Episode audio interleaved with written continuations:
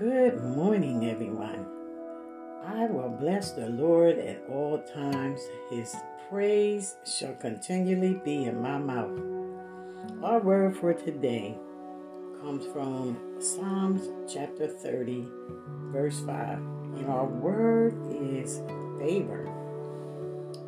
So, verse 5 says, For his anger lasts only a moment, but his favor lasts a lifetime. Weeping may stay for the night, but rejoicing comes in the morning. Amen.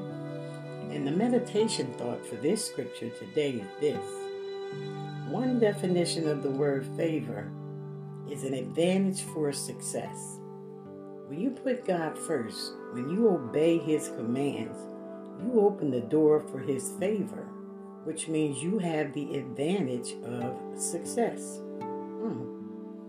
Even if someone may have wronged you and it looks like they have the upper hand, even if it looks like things are never going to change, keep reminding yourself I have an advantage. God is in control of my destiny. Hallelujah. He's fighting my battles for me. He is my vindicator. And it's just a matter of time before things change in my favor. Amen. In Hebrews, that says, don't cast away your confidence. One translation says, payday is coming. In the difficult times, you have to remind yourself that payday is on the way. Hallelujah. God is faithful. God is a faithful God. If you keep doing the right thing, honoring Him, expecting His favor, God promises that He will pay you back. He will restore everything in your life that the enemy has stolen. Remember, you have the advantage today.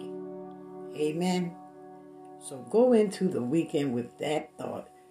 We have the advantage today. Amen.